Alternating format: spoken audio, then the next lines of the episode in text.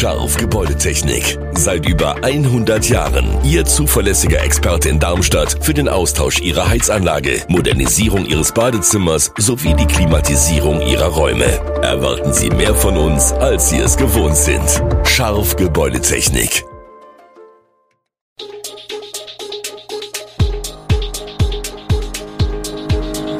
Gude, unser morgendliches News Update. Das Wichtigste aus Südhessen für Sie im Überblick. Guten Morgen aus Darmstadt an diesem 25. Januar. Ein Südhesse wird in Darmstadt wegen Mordes verurteilt, in Kranichstein gibt es Ärger wegen einer Schallschutzmauer und an der Bergstraße wird gegen rechts demonstriert. Das gibt es heute im Podcast. Das Landgericht Darmstadt hat am Mittwoch einen Bensheimer wegen Mord zur Befriedigung seines Geschlechtstriebs zu zehn Jahren Freiheitsstrafe verurteilt.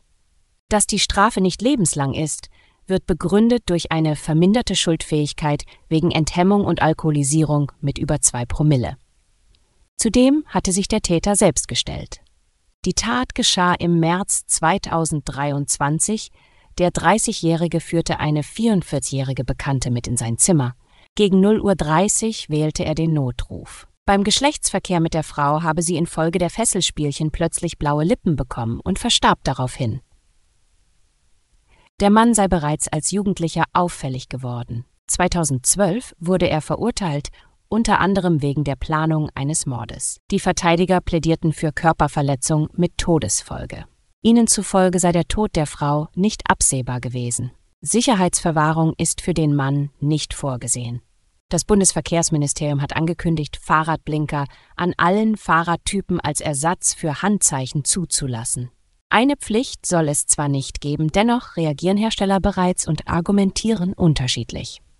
Von der Firma Rotwild hieß es, dass neue Teile nicht so einfach an moderne Fahrräder anzuschließen seien und neue Komponenten viel Entwicklungszeit benötigen. Die Kunden müssten also noch einige Zeit warten. Der Sprecher der Firma Kurkuma räumt zwar ein, dass für Highspeed-E-Bikes die Blinker sinnvoll seien, er sich bei anderen Rädern jedoch nicht sicher ist. Schaden werden Blinker sicherlich nicht, so der Inhaber von Maniac Insane. Sie werden zwar erstmal keine einbauen, die Nachfrage wollen sie aber genau im Blick behalten. Letztlich würde der Markt regeln.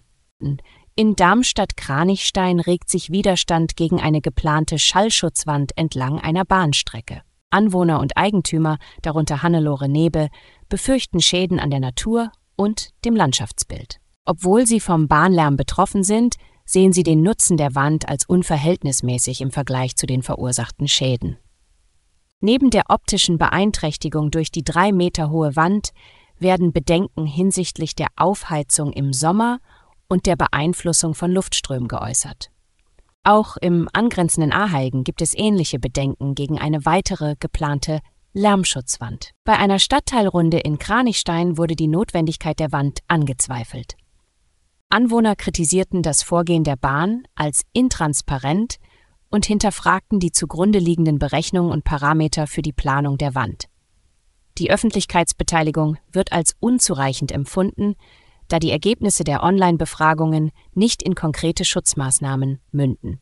Eine gemeinsame Infoveranstaltung mit der Stadt Darmstadt ist für das erste Halbjahr 2024 geplant, um die Anwohner einzubeziehen wobei die Wand selbst nicht zur Debatte steht.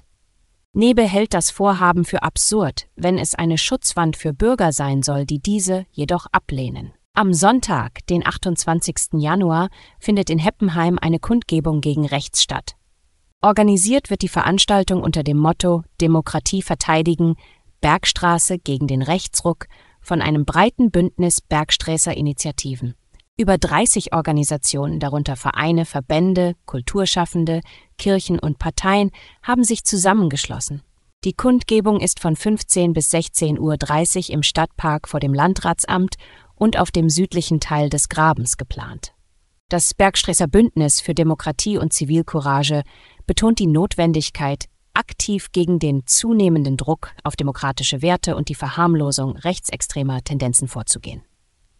Verschiedene Gruppen und Einzelpersonen, darunter die Fraktionen in der Stadtverordnetenversammlung Lorsch und das evangelische Dekanat Bergstraße, unterstützen die Demonstration und betonen die Wichtigkeit des Engagements für demokratische Grundwerte.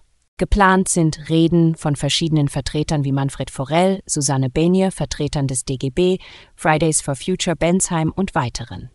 Trotz Niederlage ins Halbfinale, Deutschlands Handballer spielen bei der Heim-EM um eine Medaille und dürfen weiter auf ein Wintermärchen hoffen.